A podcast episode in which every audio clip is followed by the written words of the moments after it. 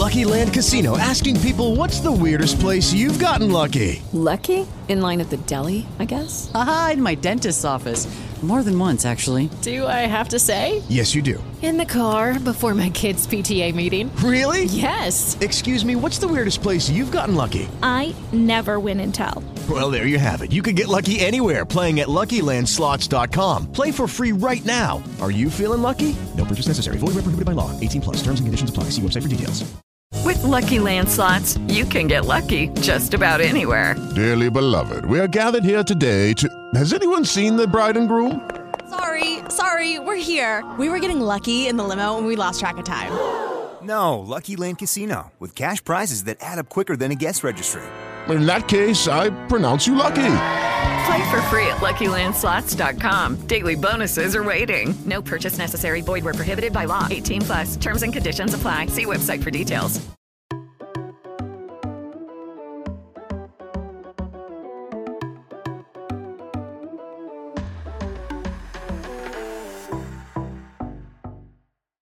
Ciao, sono Simonetta, insegnante certificata CELTA. Benvenuto in questo nuovo episodio dedicato alle frasi utili nel contesto della prima conoscenza. La lezione di oggi è molto importante in quanto andremo a rinfrescare una regola grammaticale veramente, veramente sottovalutata. Prima di tutto eh, ti dirò alcune frasi e ti lascerò il tempo di comprendere la regola grammaticale da solo, in autonomia. Successivamente la vedremo attraverso uno schema. Siamo pronti? Let's start. I have a dog. Io ho un cane. I have got a dog. Io ho un cane. My sister has a son. Mia sorella ha un figlio. My sister has got a son. Mia sorella ha un figlio. Cosa hai notato in queste frasi? Hanno qualcosa in comune. Esatto, hanno il verbo principale in comune. Il verbo in questo caso è il verbo avere, il verbo possedere, che in inglese ha due versioni, to have, to have got. I due verbi in questo contesto hanno esattamente lo stesso significato. La differenza però sta nella struttura della frase. Nella struttura con il verbo to have got, ovviamente, lo dice la parola stessa, è presente got. Ma in realtà nelle frasi, ehm, diciamo, affermative non si nota così tanto la differenza. Andiamo però ad analizzare le forme negativa e interrogativa attraverso la lettura di questa tabella.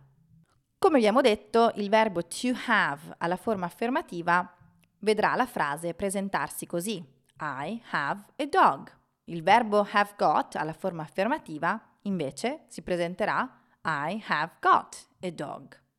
Cambia qualcosa alla forma negativa, in quanto nel, eh, nella struttura con il verbo have la frase risulterà I do not oppure don't have a dog.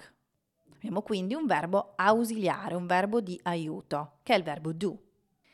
Invece notiamo che nella frase con il verbo have got al negativo il do non è presente. I haven't oppure have not got a dog. I haven't got a dog. Nella forma interrogativa, andiamo adesso velocemente a vedere, il verbo have vuole ancora l'ausiliare. Do you have a dog? Do you have a dog? Il verbo have got non vuole l'ausiliare nemmeno qui, vuole semplicemente che le paroline vengano cambiate di ordine. Quindi, have you got a dog? Have you got a dog? Guardiamo adesso insieme come si comportano questi due verbi alla terza persona singolare, con questo esempio. She has a son. She has a son. Quindi vediamo che il verbo to have cambia un pochino. Il verbo have got diventerà she has got a son. She has got a son.